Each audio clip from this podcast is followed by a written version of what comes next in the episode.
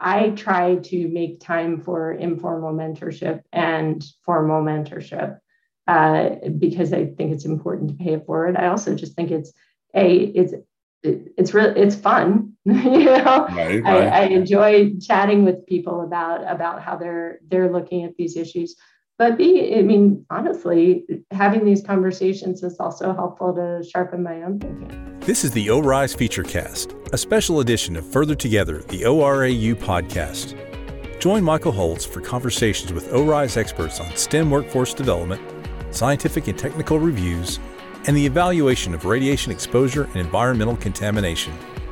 You'll also hear from ORISE research program participants and their mentors as they talk about their experiences and how they are helping shape the future of science. Welcome to the ORISE Featurecast. Welcome to another episode of the ORISE Featurecast. As always, I'm your host, Michael Holtz from the Communications and Marketing Department of ORISE and ORAU. I am genuinely excited to have as my guest today Dr. Hilary Marston, who is the new Chief Medical Officer at the Food and Drug Administration and is a past ORISE participant. So, Dr. Marston, welcome so much to the ORISE Featurecast. I'm thrilled to have you here.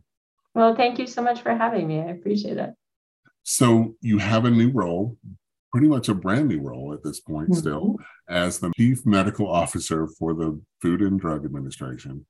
Um, give me a little bit of your background. How how did you get there from where you started?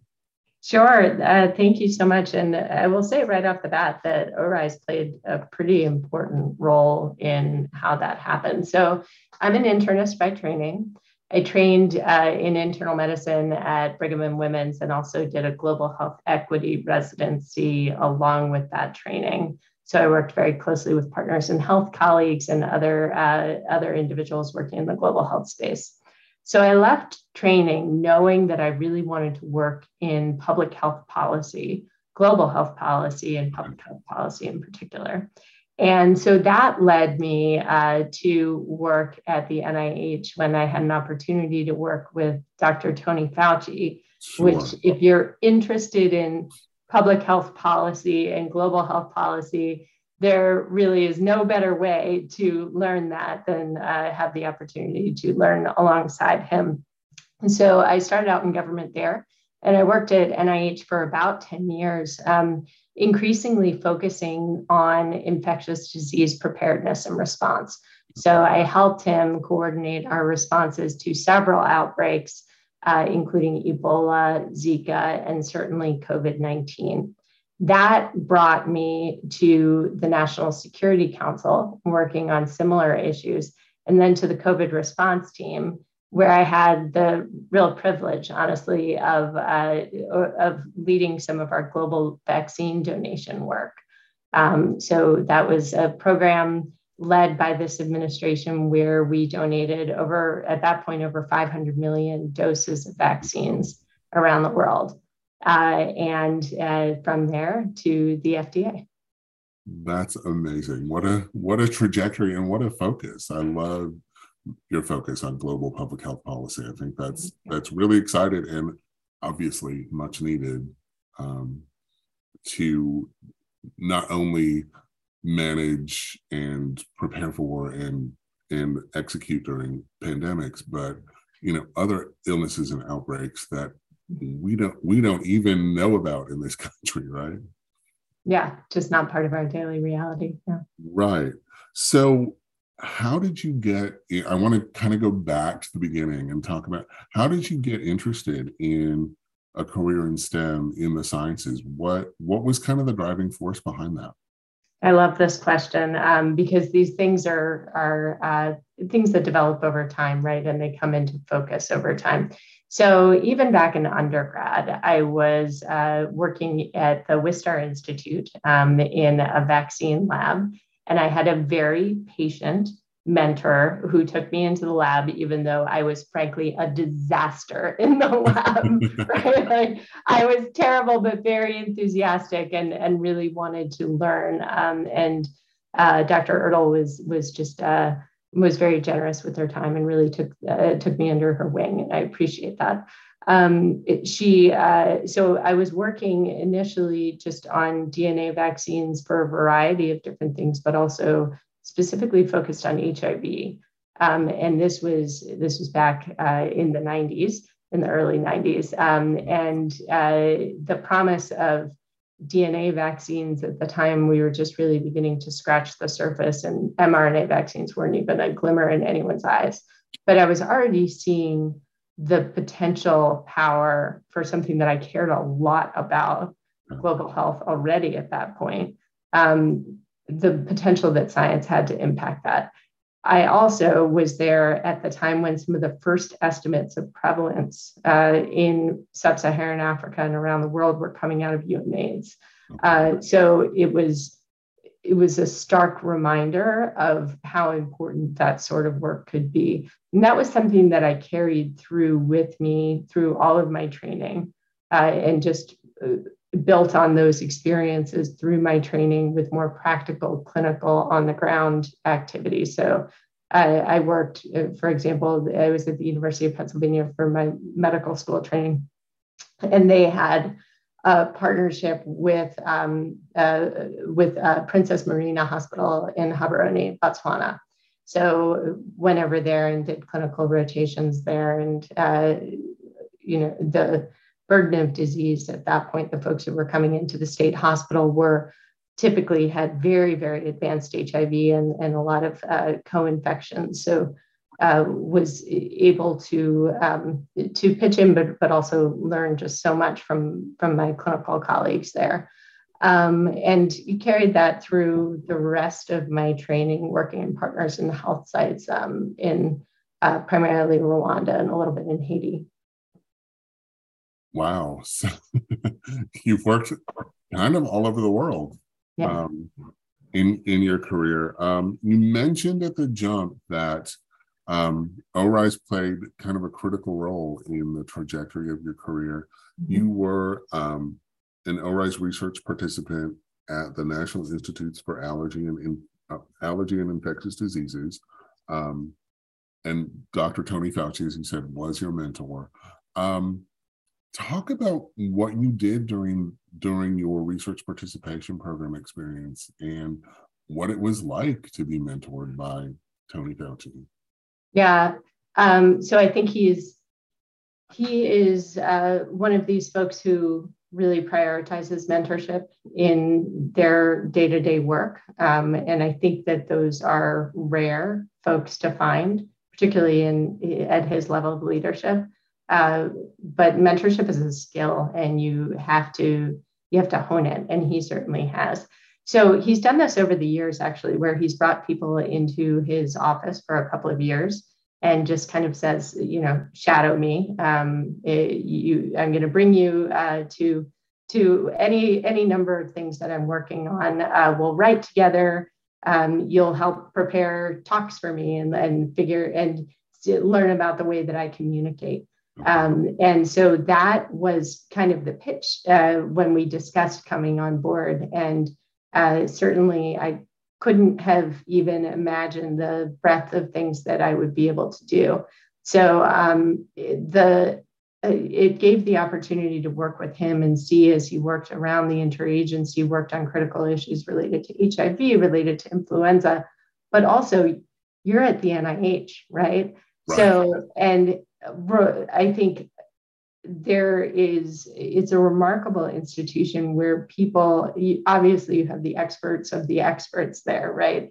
Um, but also people are pretty darn generous with their time uh, and willing to really break it down for you um, and help help you come up to speed certainly not to their level but uh, more than you could ever hope to from the outside so, talk about, I guess, some of those experiences. I, you've mentioned some in terms of preparing some talks for him and learning how he mm-hmm. communicates. Um, I know science is a very collaborative process. So, I imagine at the NIH, where you have scientists from across the board together, there has to be a lot of great collaboration.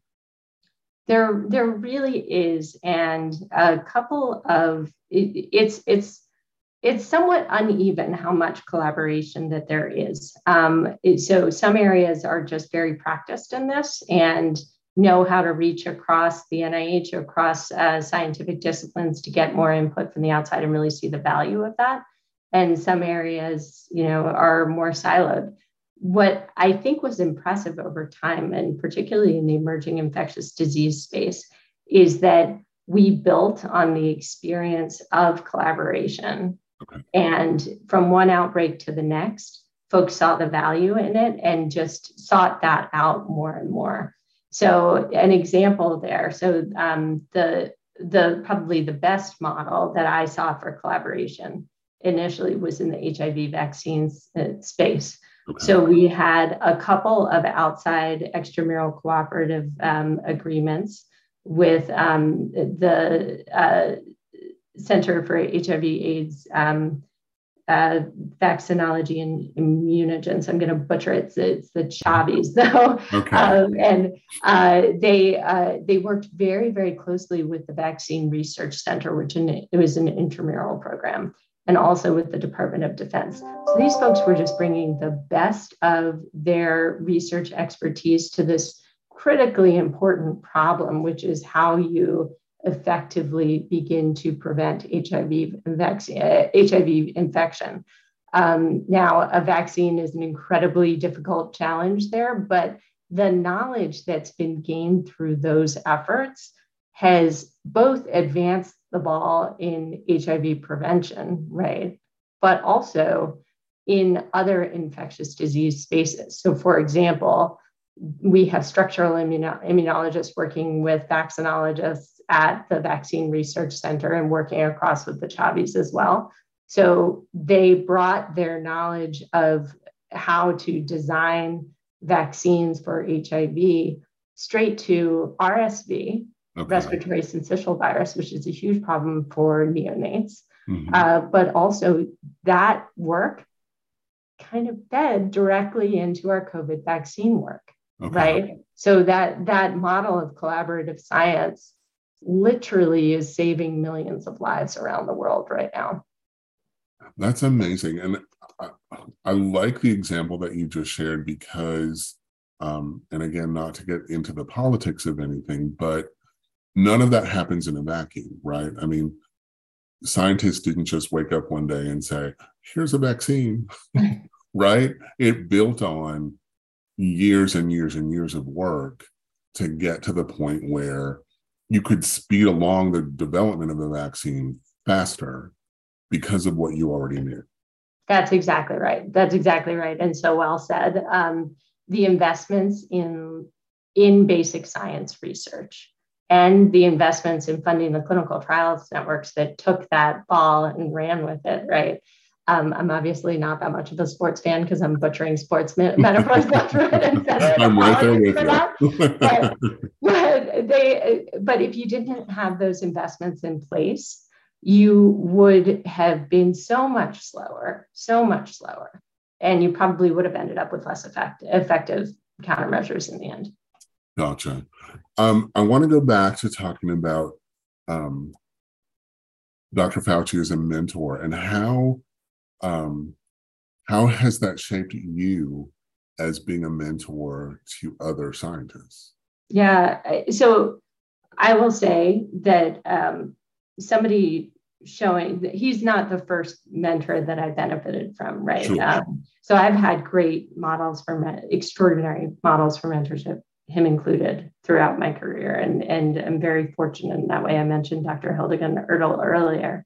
Mm-hmm. Um, the he he made the time for it. And he really he's a very busy man. And when he was sitting down and focusing on a career directions conversation with you emails were off right? Like he was just singularly focused on you.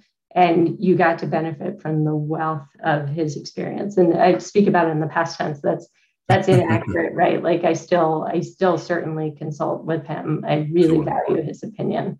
Um, i came from the covid team most recently right and uh, Jeff Zients, who's the was the COVID coordinator when I first started there, Natalie Quillian and the new leadership, Ashish Jha and Lisa Barclay, they they set aside the time, right? And they asked hard questions.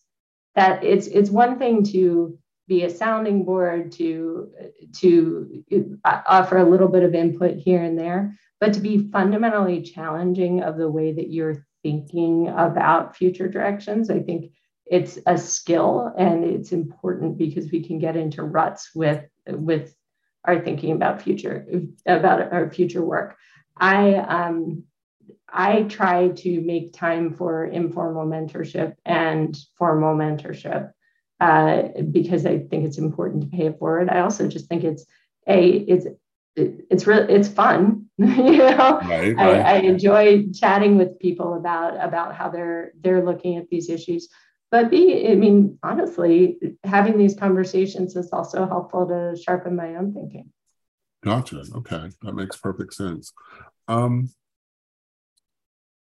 as you were speaking i heard you um reel off a number of names of of Sorry. women in STEM. no no no yes yes. Uh, women in STEM. And my next question was going to be, you know, what's it like being a woman in STEM, um, maybe today compared to, you know, when you started? But it sounds like today, you know, in in the world that you're working in, I mean, there are a lot of women in in the STEM fields that you're working in.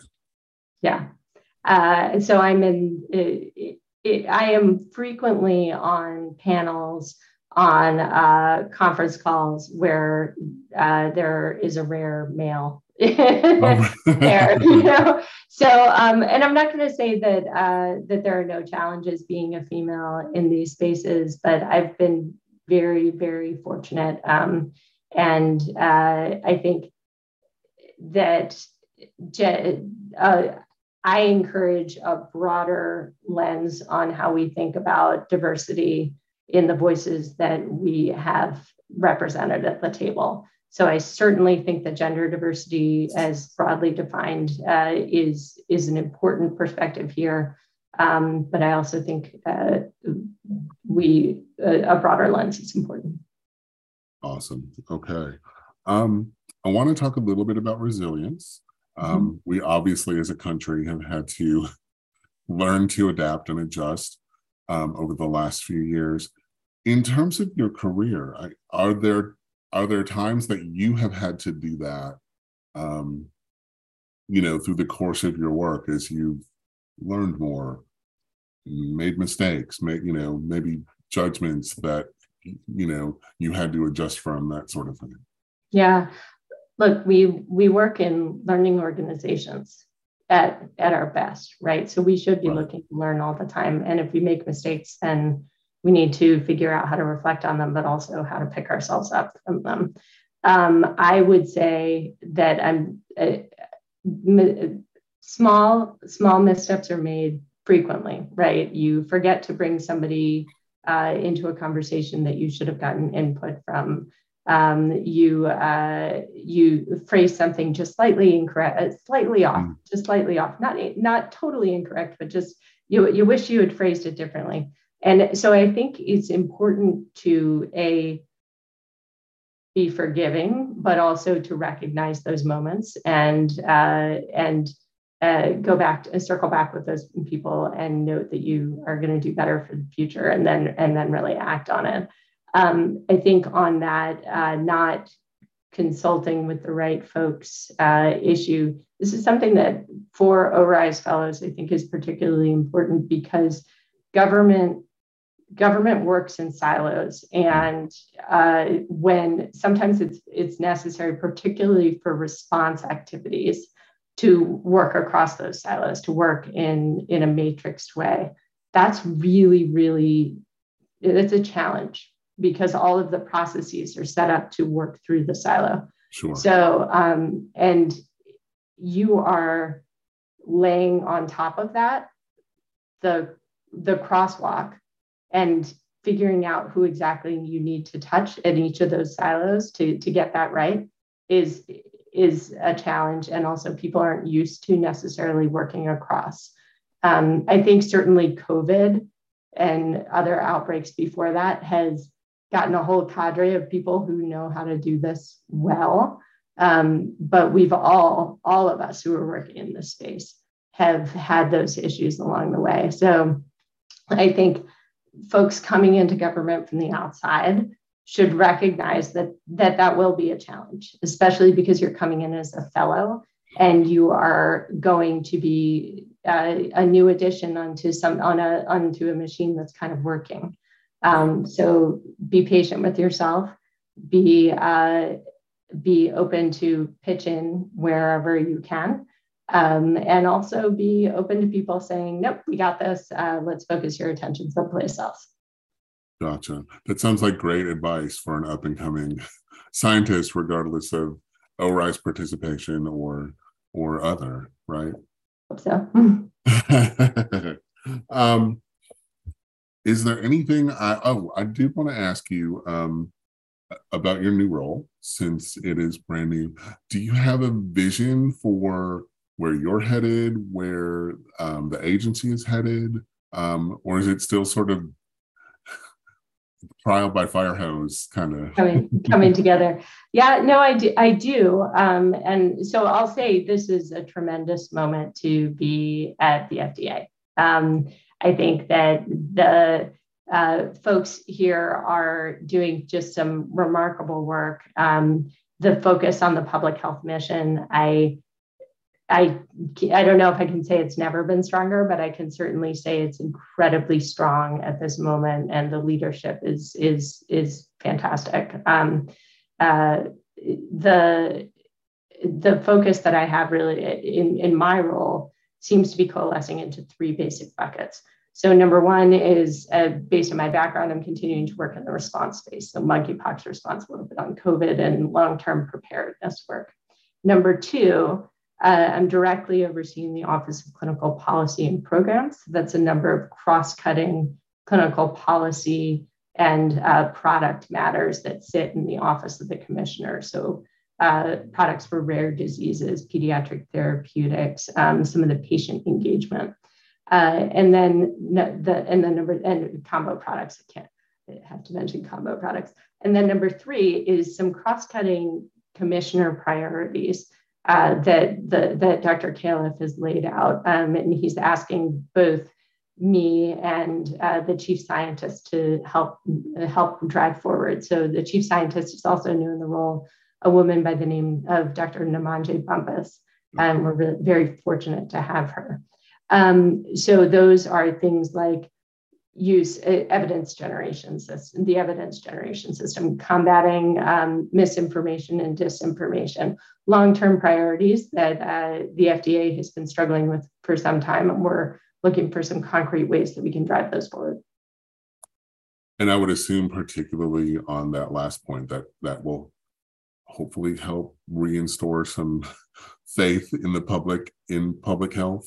Um, I mean, I you know I come from a public health background, so but you know, the, there are people questioning all the time, as you know. Um, so hopefully, combating some of that mis and disinformation will be beneficial in the future. That's right. That's right. Um, I'm sorry. Say that again. I just said couldn't be more important. Absolutely. So, last question for you, Dr. Marston. What brings you joy? uh, so number one, I have to say my family, right? I know that's cheesy, but I have two uh, budding scientists. I hope coming up, two two nice. daughters, um, and uh, they are. I'm a proud mama. They're the apple of my eye, and um, they bring me tremendous joy. Um, uh, number two is real satisfaction with doing work that matters. Um, I I wish that for everyone in their life because um, we do spend a lot of time in these chairs. Uh, and I certainly have no end of satisfaction in that area with the problems I've been able to take on and, and pitch in on. Awesome. That sounds great. Dr. Hilary Marston, thank you so much for your time and for the opportunity to chat with you about your career, about your ORISE experience, um, I assume um, just based on our conversation, you would recommend an ORISE experience. I would indeed. I would indeed. so, but thank you very much for your time. I greatly appreciate it. I know you are very busy and I appreciate the opportunity to speak with you. Thank you so much. Thanks for the invitation. Have a great day. Thank you for listening to the ORISE Featurecast. To learn more about the Oak Ridge Institute for Science and Education, visit orise.orau.gov or find us on Facebook, Twitter, and Instagram at ORISE Connect. The Oak Ridge Institute for Science and Education is managed by ORAU for the U.S. Department of Energy.